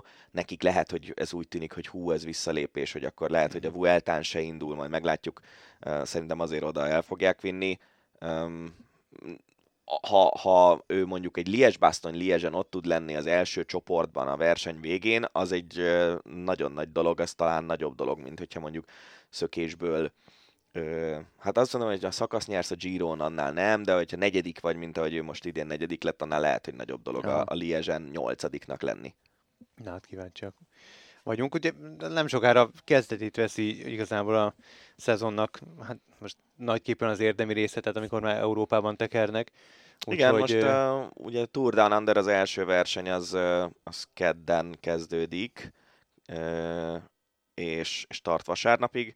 Atti először majd február második felében egy galiciai versenyen fog menni, ahol viszonylag jó mezőny várható. Meglátjuk, hogy milyen formában lesz, és aztán neki így látva a programját, a, a március elejé Strade Bianche nevű olasz egynapos lesz egy fontos verseny, ahol tavaly negyedik lett, és aztán április második felében a, az Amstel Gold Race, a Flash Wallon és a Liège-Bastogne-Liège. Ezek azért nagyon komoly versenyek. Komoly verseny a kézilabda világbajnokság is, maradunk magyar vonatkozású híreknél, ahol eddig nagyon nagyot megy a magyar válogatott. Dél-Koreát mondjuk ott hozták a papírformát, de azért ugye félő volt, hogy az é bé-hez hasonlóan akár benne lehet az is, hogy elizgulják, és akkor elbukják az első meccset, nem bukták el, és aztán Izland ellen játszottak egy nagyon komoly meccset. Hat gólos hátrányból tudtuk megfordítani és megnyerni, és nagyon úgy tűnik, anélkül, hogy most itt ilyen hurrá hangulat ülne rá az egész podcastre, de úgy, úgy tűnik, hogy ez a csapat nagyon összeállt, és nagyon egyben van. Igen, de ahhoz, ahhoz majd meg kell tenni azokat a további lépéseket, mm. hogy ennek az izlandi meccsnek legyen érte, értelme igazából. Ugye a, az ágak kialakításánál azzal számoltunk, hogy a svédek, akik ráadásul hazai pályán játszanak, ők valószínűleg kilógnak kicsit fölfelé, ők tavaly Európa-bajnokok lettek erről az ágról, és az ágról kettő csapat jut a negyed döntőbe. Tehát az volt a kérdés, hogy Izland, Portugália, meg Magyarország milyen meccseket játszik egymás ellen. Most mi hétfő délután beszélgetünk, hétfő este lesz a portugálok elleni meccs. Ha az megvan, akkor azt mondom, hogy onnantól két kötelező győzelemmel be lehet jutni a legjobb nyolcba, ami olimpiai selejtező tornát fog érni, szinte biztosan. Um, igen, igazából nagyon, nagyon kevés az esély annak, hogy mondjuk egy vé bé nyolcadik helyen lehessen a selejtező tornára hmm. jutni. Na, jövő héten, akkor ezt majd kibeszéljük azért részletesebben is. Foci, Kleinhensel László a görög Panathinaikos csapatához szerződött, és amikor ezt a hírt olvastam, akkor azt mondtam, hogy vagy igazából elégedetten dőltem hátra, hogy ez most egy olyan átigazolási hír egy magyar játékossal kapcsolatban, amikor azt mondhatjuk, hogy azért egy, egy nagy múltú, komoly csapathoz igazolt, aki a görög bajnokságban azért kilóg mondjuk a, a, a, az á á ká meg a Panathinaikos, de... és akkor a többi az, az nem fel, olimpiákhoz, és akkor a többi az nem feltétlenül e, ilyen erősségű, de ettől függetlenül szerintem ez, ez megint azt jelenti, hogy, e, hogy azért ez a, ez a magyar foci hírnevét öregbíti, tehát hogy ez, ez jót tesz szerintem hát a, a magyar focinak, szóval... hogy egy ilyen csapathoz tud igazolni egy magyar játékos szerintem. szerintem. Az is lehet, hogy igen, és az is lehet, hogy az ég egyetlen, hát világon ugye, semmilyen játszik, hatása nem lesz. Ö... Nem, ez akkor tesz jót a magyar focinak, hogyha ő a válogatottban vagy kezdőként, vagy egy nagyon jó kiegészítő emberként tud hozzátenni. Igen, szóval de az ő meg... posztján ott azért most tumultuózus jelenetek vannak. De mondjuk egy ilyen bajnokságban szerintem jobb, mint játszani, mint mondjuk a... nem tudom, hogy hol játszott ő? A... Eszéken. Eszéken játszott, az volt a, igen, az előző csapata. Azért ez egy keményebb bajnokság, a Panathinaikos azért évről évre mindig valamelyik nemzetközi kupában szerepel, úgyhogy ha Laci itt megállja a helyét, és tényleg azt hozza, amit tud, és, és nyilván itt nem feltétlenül csak a játékára utalok, hanem tényleg fejben is ott lesz, és, és hozzá tud szokni a bajnoksághoz, ha, ha, ha befogadja az öltöző, és, és megtalálja a pályán kívül is a számításait, akkor szerintem ez egy jó sztori lehet. Lehet. Én pont ezt mondom, hogy lehet, hogy ez egy jó sztori, de hogyha egyébként ő a Panathinaikosban mondjuk csak azt mondom, hogy egy átlagos uh-huh. szintet fut, hogy nem emelkedik ki olyan nagyon, uh-huh. válogatottban kiegészítő ember lesz, és ott sem emelkedik ki olyan nagyon, akkor igazából mindegy, hogy ő az eszékből vagy a Panathinaikosból hozza ezt a magyar focinak. Hát igen, remélem, hogy nem az lesz, hogy fél év múlva, nem tudom, hazajön a Vidibe vagy a Fradiba kölcsönbe. Igen, hát az, az mint ami az volt a Werdernél, ami a ugye sokkal előre igen, mutatóbb igen, igen. dolog volt. Igen, és aztán ugye állítólag az volt, a, volt. az volt a probléma, hogy nem nagyon tudott megtanulni németül, ami igen. elég fura ezzel a vezetéknévvel szerintem, de mindegy. Hát de nem, de most de valószínűsíthető, hogy neki vannak német, vagy sváb, vagy nem tudom hmm. milyen felmenői a családjában, és olyan furcsa, hogy hát pont, nem tudom, pont ebből egy Klein Hessler nevű ember nem tudott németül alapszinten megtanulni. A, a, utalva. Állabá Hollandiában ugyanis kiderült, hogy huszonöt profi labdarúgó saját csapatára vagy bajnokságára fogadott, ez nyilván ott is tilos, és a huszonöt közül hat élvonalbeli játékos az érintettek között. Na, van egy jó ötletem, a kínai snookeresekkel elesszük őket össze. Egy ilyen úsztafka, és akkor...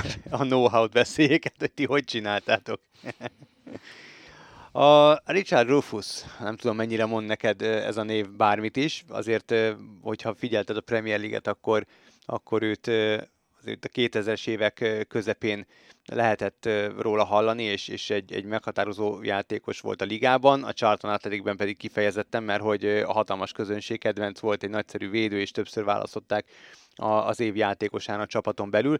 Nos, kapott hét és fél év börtönt, mert pénzt mosott és engedély nélküli tevékenységeket végzett. Gyorsan átfutom, hogy a vád szerint Rufus nemzetközi devizakereskedőnek adta ki magát, meggyőzte áldozatait, hogy fektessenek be egy alacsony kockázatú rendszerbe. A hivatalos sportolói státuszát használta arra, hogy becsapja az áldozatokat. Nyomozás során kiderült, hogy elhitette a követőivel, hogy gazdag és sikeres, miközben az áldozat pénzét arra használta, hogy kárpótolja azokat, akik befektettek a piramis játékába. Hát tizenöt millió font folyt be a számlájára, és ebből hét egész hat milliót fizetett vissza a befektetőinek. Az jó. Hát három évig tartott ez a művelet. Hát ez klasszik piramis játék, ez, ez büntetik. Igen. Nem rossz. De egyébként Richard Rufusra nem emlékszem, viszont a Rufus kézilabda csapatot kifejezetten ajánlom a kedves hallgatók figyelmébe. Oké. Okay. A Premier League legutóbbi fordulójában londoni derbit rendeztek vasárnap, hát eléggé futballpályára nem illő jelenetek zajlottak le. Ugye Richarlison és Aaron Ramsdale akadtak össze, az Arsenal kapusját pedig, amikor már szétválasztották Richarlisontól, akkor az alapvonalhoz vezette a játékvezető meg a játékostársak, és egy magáról megfeledkező, hát szurkolónak nem nevezném, néző inkább. Ott vannak ilyen dobogók, arra fölállt, és... és hátba rúgta nemes egyszerűséggel a kapust. Remek sztori. A legfrissebb hírek szerint örökös eltiltást kapott. Hát szerintem az a minimum. Kár, hogy nem tudom, a Ramsdale nem volt ott jobban fejben, és nem... Tehát én biztos, hogy elég tételt vettem volna, tehát ezt nem is értem, hogy hogy tudják magukat. És akkor magukat. Téged is eltiltanak az életed végéig mint, mint a focizástól. Mint Cantona annó, de hogy, hogy... Hát ezt elképesztő tényleg. Nem, hát nyilván egy profi játékos az nem, nem mehet bele ilyen adokkapokokba, ha szeretne profi játékos maradni, úgyhogy szerintem ez így értető, de a szurkolónak meg tényleg az a minimum, hogy soha többé nem mehet foci meccsre. Hihetetlen. És ahogy láttam a lassításokból, meg a felvételekből, ez egy, egy, egy fiatal, ját, fiatal ö, szurkoló volt, egy fiatal ember. Szerintem, tudod a... mi? T- pont uh, meséltem pont... neked hétvégén a, azt a sztorit a... a el es u-s tornászlány, aki egy nagyon csinos uh-huh. lány, igen, igen, és, igen. és ilyen teljesen állatmódjára viselkednek vele, az elvileg szurkolói Aha. vagy, akik így rajonganak érte, meg vele is, meg a, meg a többi tornásszal, meg edzővel, meg mindenkivel, aki ott van. Tehát egy, lehet, hogy egész egyszerűen van most egy olyan generációs tünet, de nem akarom erre kihegyezni az egészet, mert akkor megint ilyen öregnek tűnünk, mm. hogy, hogy, hogy nem tudják, hogy hol a határ, amit igen, meg lehet engedni, egy, meg nem. A szurkolóknál van egy olyan ilyen hardcore típus, akik azt hiszik, hogy, hogy hogy, hogy nekik lehetnek követeléseik, egy bizonyos elvárás fölött még plusz elvárásaik a játékosokkal, sportolókkal kapcsolatban, hogy nekik jár valami a sportolótól, miközben nem jár semmi. És az, ezt az jár, hogy a sportoló a, a, a, a, kihozza magából a lehető legtöbbet, és harcoljon a, a klubért, ahol, ahol sportol, és, és próbáljon azért harcolni, hogy a legjobb eredményt elérje a csapatának, vagy a csapatával, de ezen felül egy szurkolóhoz semmiféle más köze nincsen, nincsen kötelezettsége, nem kell jóba lenni, nem kell brahizni, ha akar, akkor ad autogramot, ha nem akar, akkor nem ad autogramot, ha akar, kiint, ha nem akar, nem int ki, nem fog kezet, nem pacsizik, tehát hogy vannak ilyen elvárásaink, amik, amik szerintem abszolút, eh, hogy mondjam, túlzóak. Persze, és, és ráadásul, hogyha valami nem tetszik valakinek, akkor most már a közösségi médiában nagyon könnyen az adott illetőnek a tudtára is lehet hozni, és szerintem ez egy nagyon rossz irány. Egyébként tök érdekes, hogy Lanti meg Gergő pont erről beszélgettek, a, hiszem a múlt hétvégén került ki a podcast felületeinkre az e es bringás podcastjük, hiszem valami olyan címmel, hogy előfizettem Tibó Pinóra. Aha. Érdemes meghallgatni, mert mert ez egy nagyon érdekes téma. Szerintem igazából egy olyan eset van, hogyha egy államilag támogatott sportoló visszaél azzal, hogy ő támogatást kap, és mondjuk olyan dolgokra költi azt a pénzt, amit megkap támogatásként, amik luxusköltések, és közben pedig nem, nem szállít eredményeket. Ez az az eset, aminél azt mondom, hogy mondjuk adófizető állampolgárként igenis fölemelhetjük a szavunkat, hogy ezt nem illik. De az, hogy egyébként a sportoló pályafutásában mondjuk rossz döntéseket hoz, e, ilyen dolgok, a, a, az, az nyilván nem, nem e, kritizálhatja egy szurkoló, hát mert az, a, az az ő élete. Igen, tehát tökéletes példa a Zsuzsák Balázsnak a különböző klubváltásai, hogy milyen szinten horkant fel az ország, és tudta mindenki jobban, hogy neki hova kéne igazolnia, és miért nem oda, ahova éppen igazolt. De hát ennél sokkal, sokkal pozitívabb a hangulat a Barcelonában, ugyanis megnyerte első trófeáját a Messi nélküli érában a csapat, a szuperkupát, ráadásul nem más, mint a Real Madrid ellen, Szaúd-Arábiában. Hol máshol? Hol máshol? Cristiano ott volt a nézőtéren? Valószínűleg.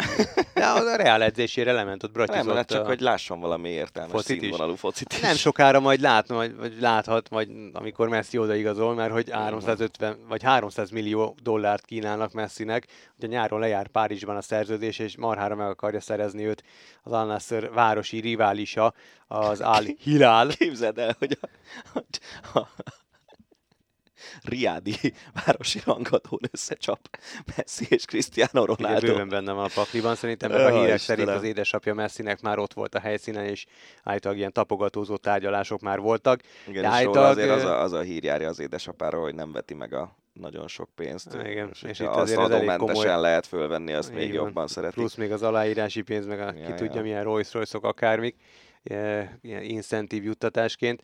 E, de ugye azt még a világbajnokság alatt rebesgették, hogy Messi a szavát adta a párizsiaknak, hogy hosszabbít, tehát mondjuk ja, háromszáz millió dollár, meg a szavamat adtam, hogyha libikókárat mérlegre tesszük, akkor azért sokszor hallottunk már, vagy tapasztaltunk olyat, hogy általában elfelejtjük, hogy mire adtuk a szavunkat, meg mire nem. Na, de figyelj, nagyon átsiklottunk azért itt a lényeg fölött. Ja, hogy, ja, hogy szuperkupát nyert a Barcelona. Hát és hogy? Gavi. A Gavi óriásit játszott állítólag, ez tény. Nem láttam a meccset, sajnos. Ez a, ez a Pedri-Gavi páros, ez, ez körülbelül annyi élményt fog adni a Barcelona szurkolóknak szerintem, mint a Xavi ezt a páros adott. Ezek annyira ügyes gyerekek. Pedrinek a pályán való látás az teljesen uh, ilyen savis, és Gavi meg annyiban több már most Iniestánál, amellett, hogy egy csomó mindenben még kevesebb, nyilván tizennyolc éves. De hogy iszonyú agresszív, olyan, mint egy ilyen agresszív kiskutya. Aha. Nagyon szeretem nézni a játékát. Úgyhogy... Uh, hát az meg, hogy a Reál ellen, az meg külön habatortán. Igazából a... Igen, maradjunk ennél. Meg a Barca vezeti a bajnokságot, úgyhogy te itt előadtad a vészharangokat, hát, nem tudom, megkongattad. Valamivel fogadtuk ősszel, szerintem. Nem tudom miben, de hogy, hogy, hogy nem nyerik meg, te nyilván azt mondod, hogy megnyerik, meglátjuk majd. Csak nem tudom, miben fogadtunk, de biztosan mi vércikiben. Felmetették Benjamin Mendyt a Manchester City francia világban. Várja, a Chelsea hír kimaradt, pedig ott volt egy tök érdekes. Ja, meg közben itt izé, tudod, úgy van, hogy amit már vettünk, azt és hát ez kitörlöm, és itt véletlen nagyobbat. Na jó, akkor ja, igen, igen, igen, megvan, igen. Megvan. hogy a Chelsea száz millió euróért nyolc és fél évre szerződtette az ukrán huszonkét éves Mihailo Mudrikot, aki posztját tekintve szélső, az Arsenal is versengett a játékjogáért, a Chelsea egyszerűen túllicitálta a városi riválisát, és az Arsenal állítólag bónuszokkal együtt kilencvenötöt adott volna érte.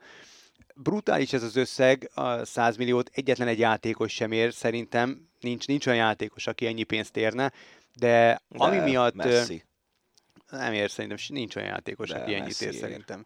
A, de biztos, hogy visszahozza az összeget, tehát akkor ér Ronaldo is ennyit, de amit nem értek, hogy ez a, ez a srác, huszonkét éves gyerek, uh, tehát zsákban macskát vásárolnak, de nem tudják, hogy ő milyen, hogy ő, ő, ő mit tud igazán, hogy, hogy egy ekkora piacon, egy ilyen ligában, a világ egyik talán legnehezebb bajnokságában, a nemzetközi porondon, ő soha semmit nem bizonyított. Ekkora összeget belefetszölni egy, egy olyan játékosba, akit még nem láttál igazából a legnagyobb szinten teljesíteni, óriási.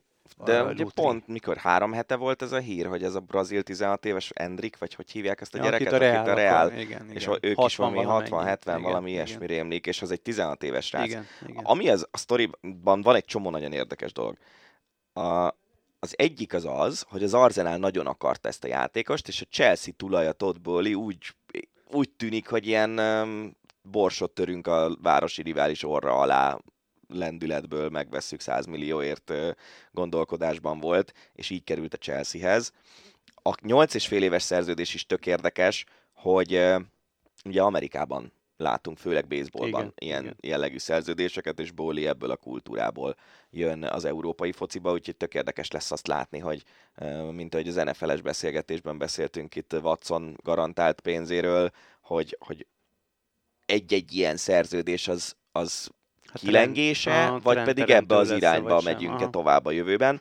És a harmadik nagyon érdekes sztori, az pedig ma délelőtti, az az, hogy a Shakhtar Donetsk tulaja, ő egy uh, ilyen ukrán oligarchának nevezném, az egyszerűség kedvéért, uh, feldobta, hogy a, a srácért kapott pénznek a negyedét, azt uh, nem teljesen világos, hogy az ukrán hadseregnek fogja adományozni, vagy kifejezetten azoknak az embereknek, akik ott az Azovstal, azt hiszem, hogy uh, acélt gyártó üzemben, uh, Mariupolban védték hónapokon keresztül a földbe beásva, A, a várost, meg, a, meg az üzemet az oroszok ellen, de minden esetre azért ez egy elég szép történet, és ez azért jó sok pénz. Persze nyilván hát, a hadi, hadiiparban huszonöt millió dollár nem nagyon sok pénz, de hogy azért egy magánadományként az egy jelentős összeg a, a, az ukrán katonáknak.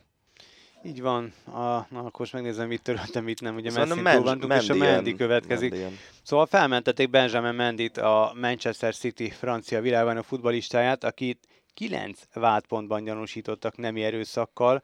A, a Sky Sport számolt be a dologról, és a beszámoló szerint hétben mentették fel bizonyítékok hiányában. A maradék két vádpontban pedig tizennégy napig tanácskozott a királyi ügyészség.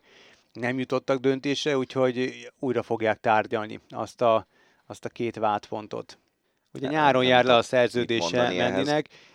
Érdekes, hogy Guardiola abszolút kiállt az első igen. pillanattól fogva. Sőt, a játékosa mellett. A tárgyalásokon, a hivatalos tárgyalásokon is ilyen, van ez a, nem tudom magyarul, hogy mondják, a character witness, tehát hogy a, azért hívnak be tanút uh-huh. a vádlott mellett kardoskodni, mert, mert hogy, hogy ezzel is javítsák a... a Hát a renoméját, meg az esélyét. Esküdszék tagjai előtt, igen, a, a renoméját, és Guardiola állítólag elment, és, és elmondta, hogy mennyire jó embernek igen, tartja igen. Mendyt, és a többi, és a többi. Nagyon kíváncsi, hogy mi lesz ennek az ügynek igazából a, a végkifejlete, illetve hogy utána Mendy mit mond, vagy mit mondhat erről az egészről. Hát, ha felmentik, akkor szerintem onnantól kezdve mehet tovább az élete. Lehet, hogy lesz olyan csapat, ami azt mondja, hogy hozzám ilyen ne jöjjön, de látjuk, hogy az en ef el-ben is mennyit számít egy ilyen sztori.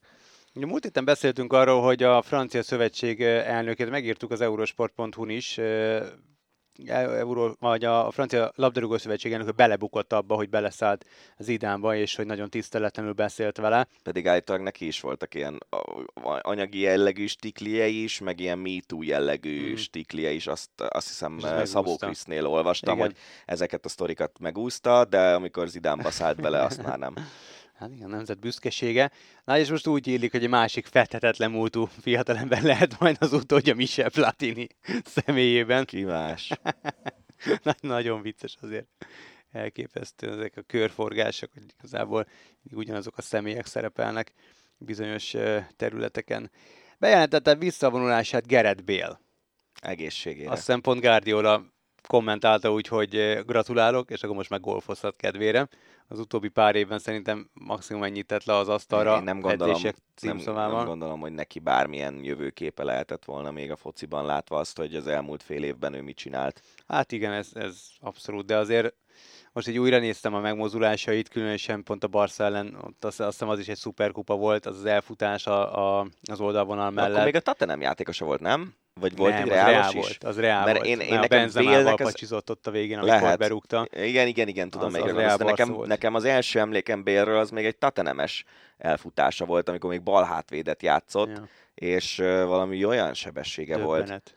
Hát jó játékos volt. Nagyon jó de, játékos volt. Tehát az de, az ollózós gólya. És egyébként tudod mi az igazság? Hogy, hogy mondhatjuk, hogy ő is talán kihozhatott volna többet magából, hogyha egy kicsit jobban oda teszi magát, de... Valószínűleg ő annyi pénzt, annyi pénzt keresett, amennyiről mi álmodozunk, teljes a pályafutása, mindent megnyert klubszinten, amit meg lehetett, Velszi válogatottként is eljutott Kivezette, egy é bé elődöntőig. Így van. Így van. Tehát azt mondom, hogy teljesen, és, és igazából, hogyha el tudott jutni ide úgy, hogy mondjuk nem biztos, hogy beletett száz százalékot, akkor, akkor meg, meg laza életet tudott élni. Azzal, Szerintem az utóbbi pár év árnyalja ezt a pályafutást, mert a, amikor a Reálba elkezdték mellőzni, és az nem tetszett neki, Uh, akkor, akkor kezdett belebolondulni ebbe az egész golf dologba, amúgy mennyi nagyon a, érdekes. Mennyi a handicapja? Uh, nem tudom, hogy mennyi a handicapja, de azt tudom, hogy teljesen megszállottja a sportnak, nagyon-nagyon jól játszik. A Madridban, a hátsó kertjében kialakított egy olyan, olyan szakaszokat, pályaszakaszokat, ami például a Players Championship-en az egyik leghíresebb szakasz. Akkor a kertje van Madridban, uh, hogy golf szakaszokat? Hát, hát nem a teljes szakasz, ja. de hogy, hogy lemodellezték neki azokat a, azokat a szakaszokat, vagy bizonyos szakaszokat, És, és én már nem tudom, hogy nyilván golfos honlapon olvastam és láttam, a játékát is ott videón lehetett követni, hogy azt mondják, hogy nem sok kellene neki ahhoz, hogy, hogy kipróbálhassa magát mondjuk akár egy European Touron, vagy, vagy egy olyan Challenge Touron, ami esetleg a, a pé gé á Tour előszobája. Lehet, hogy rá fog, rá, rá fog arra menni, de azért ezek a top atléták úgy általában egyik sportos sem ügyetlenek, de Gareth Bale a golfban kifejezetten. kifejezetten jónak számít, úgyhogy egy szép pályafutás volt szerintem, tényleg kihozta belőle a, a maximumot, úgyhogy nem, nem lehet uh, rá szerintem panasz. A lengyel szövetségi kapitány lesz Steven Gerrard. Ezt megláttam, akkor kicsit csodálkoztam, hogy itt megint nevet igazolnak, nem feltétlenül tudást, de azért a kalapban benne van, és én ezt úgy mondom, hogy én, én játékosként imádtam Gerrardot. A kalapban benne van Hervé Renard, uh, ugye ő a szaudiakat uh, vezette ki a vé bére, Roberto Martinez, akivel bukott én, a belga válogatott. Nem portugál válogatott kapitány lett Martinez, múlt héten arról beszéltünk. Lehet, de nem tudom, miért van benne az évben, miért volt benne a névsorban. Ez igaz mondjuk, tényleg most, hogy mondod. Paolo Bento, ugye ő a dél-koreaiaknak volt a, a kapitánya, és akkor még van Nenad Bjelica is, aki szemeltek között, meg még két másik lengyel szakember. Igazából csak azon gondolkodtam, amikor ezt láttam, hogy, hogy Gerarddal tényleg úgy gondolom, hogy, hogy, hogy nevet igazolnak, meg hírverést, mert azért Steven Gerrard olyan nagyon komolyat nem tett még le az asztalra. Hát nem, de... Szerintem ezek a pletykák, ezek, ezeket újságírók találják ki valahol, vagy, vagy valaki a szövetségben azt mondta, hogy fú, Gerrard jó lenne, mert ő egy nagy név, nem tudom, de csak írt belőle egy cikket. Én, én nem, nem... Tehát e- ezeket, a, ezeket a híreket szerintem csak azért léteznek, hogy kattintsák az emberek, semmi másért. Hát, hát. Ami viszont... Ráadásul, bocs, de ki a szart érdekel, hogy ki lesz a lengyel szövetségi kapitány? A lengyeleket. Igen. Őket, igen. Meg a csoport ellenfeleiket igazából maximum. Borussia Dortmundnak van egy játékosa, Yusufa Mukoko, aki most éppen uh, Sebastian Kehl sportigazgatóval harcol, mert illetve a menedzsmentje, mert ő nem hajlandó szerződést hosszabbítani. Erre a Dortmundtól kapott egy egyhetes uh, ultimátumot, vagy aláír, vagy, vagy mehet vissza a balettba táncolni. Ugrálni. Uh, ugrálni. Szóval úgy volt, hogy tizennyolc éves, aztán kiderült, hogy huszonkét éves. Na, ez a nagyon kemény. Uh, és ezért az érte érdeklődő Premier League klubok kihátráltak a szerződtetéséből. Kamerunban született, Németországban hát örökbe fogadták, és végül Németországban kötött ki, és az anyakönyvi kivonatában kétezres dátum szerepel. tizennégy évesen fogadták örökbe. És én, én nekem ebben az a sztoriban az az érdekes, hogy hogy juthatott el valaki ilyen magas szintig, hogy a német vé bé keretben ott volt, ugye? Jól, jól mondom? Nem, ő a német vé bé keretben Szerintem volt? Szerintem ott volt a német vé bé keretben. Lehet. Mukoko. Ö, és, és hogy jutott el valaki idáig, hogy, hogy kiderül, hogy, hogy nem, nem, nem annyi éves. És azért négy év az nagyon nem mindegy, hogy valaki tizennyolc vagy huszonkettő. Igen, igen, igen. És mondjuk a német U-válogatottaknak hány különböző meccsét fogják emiatt megóvni majd a riválisok, meg ilyenek. Szóval azért, és oké, okay, Kamerunban, hát most volt egy sztori, hogy kameruni U tizenhetes válogatott, alig ja, tudott összeszedni elég játékost, mert, mert mindenkiről kiderült, hogy idősebb, de hogy Németországban szerintem ez lenne a minimum, hogy azért leellenőrzik, hogy az az ember az hány éves. Hát biztos, nem? Hogy ezek után sokkal szigorúbbak lesznek ezek az orvosi vizsgálatok, és Samuel Eto'o, a kameruni szövetség első embere, nagyon komolyan beleszállt ebbe a témába, és ő tiltogatja, és jobbra-balra folyamatosan ezeket a túlkoros játékosokat.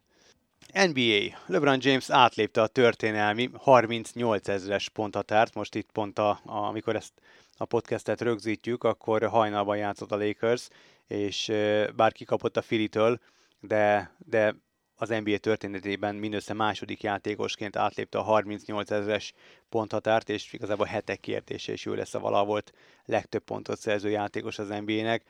Azért ez egészen döbbenetes. E, Az is, hogy valaki ennyi pontot szerez, és az, hogy huszadik évében így játszik. Tehát, hogy tényleg bizt, nyilván hardcore LeBron fan vagyok, titkolni akarnám, sem tudnám. Hiszen de, minden héten elmondott szerintem. De figyelj, de azt, mert, mert ember feletti. Tehát jó, ez az e, ember, aláírom ez, teljesen. Ez harmincnyolc évesen nem utazik a csapattal, hanem, hanem ugyanazt hozza, amit öt éve hozott. Ugyanazzal az elánnal, még a játékán csiszolt is. Döbbenet, hogy mit művel. Döbbenet, dominálja a ligát harmincnyolc évesen, a huszadik évében. Káprázat, tényleg, tehát szavakat nehéz rá találni. De már nagyon várjuk a rekorddöntést. Gót. Én nem tudom, én... Csak az a baj, hogy a, az, agy, az agyad egyik fele azt mondja, hogy ő a gót, a másik nem. fele meg azt mondja, hogy Jordan. Hát figyelj, nem tudom, én nyilván na, magamban nagyon sokat szoktam ezen gondolkodni, meg, meg, megmondom őszintén, kigyűjtöttem egy, egy Raheli statisztikát, és így néha így nézegetem, hasonlítom, stb., mert, mert nyilván én nagyon szeretek erről a témáról beszélni, meg ez az egész gót téma engem, engem érdekel, valaki utálja, én nagyon szeretem, és nagyon nehéz lesz vitatkozni a, akkor, amikor, és ez hetek kérdése, amikor tényleg meg lesz ez a ponthatár, átlépés, mert egyszerűen persze, hatból hat az hatból hat, de azért szerintem ez, ez nagyon szemellenzős ö, érvelés. De hát majd, ha átlépi, akkor majd, majd akkor akár beszélgethetünk is róla. És akkor szokásos téli sportos blokk, remélem, hogy nem lőttem mellé. Wengenben rendeztek a hétvégén a férfiak számára a Super G versenyt, ahol elbúcsúzott. Meg egy lesiklást is. Meg egy lesiklást is. Ahol elbúcsúzott az olimpiai és világbajnok Beat Feutz. A... és azt írtam, és nem is biztos, hogy beolvasom, mert ez, ez szemétség, de hogy most valamikor így láttam, és lehet, hogy a pályafutás elején nem így nézett ki, de nem igazán állt rajta jól a síruha. Nem, ugye hát ez száz hetvenkét ő, centis passzi izomgolyó. Egy izomgolyó, mert nyilván azért itt súlyfelesége nem lehet száz hetvennel száguldozni lefele, és, és látszik, hogy ez olyan combja, mint a derekam, de...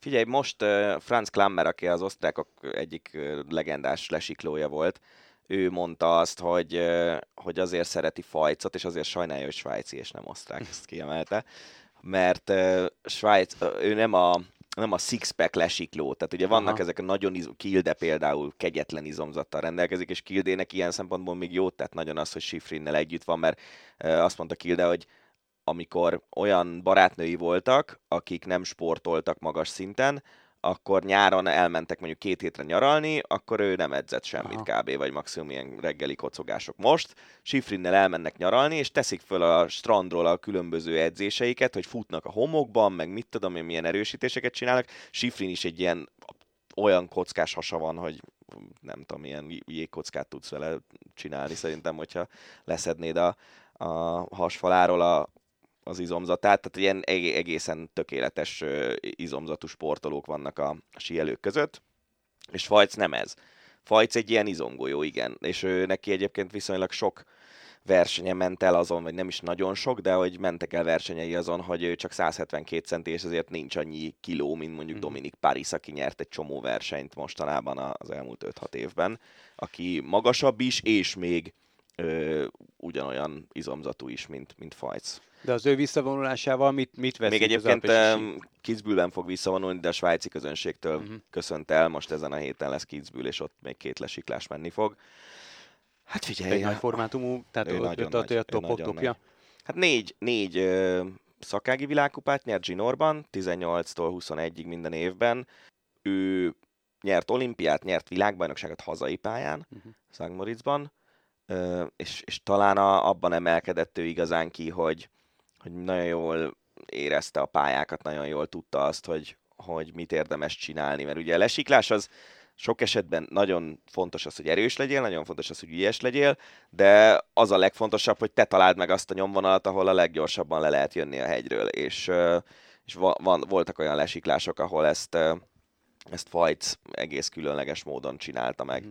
Úgyhogy nagyon nagy formátumú síző, és tényleg azért ez, a, ez az olimpia világbajnoki cím, szakági világkupák ebből nagyon, azt hiszem, hogy pont kaptam egy ilyen statisztikát a versenyet, hogy hat ilyen síző volt valaha, akinek ez, ez összejött lesiklóként, aha. Úgyhogy ez nem sok, ez nagyon nem sok, és ez nagyon szép. Nagy nevek. Uh-huh.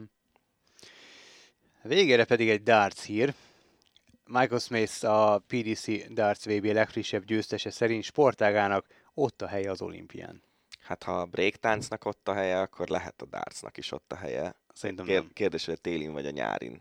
A, nem, nem. A breaktánc az nem az én sportom, de a sport. A darts, és most nem akarok senkit megbántani, nagyon szeretem.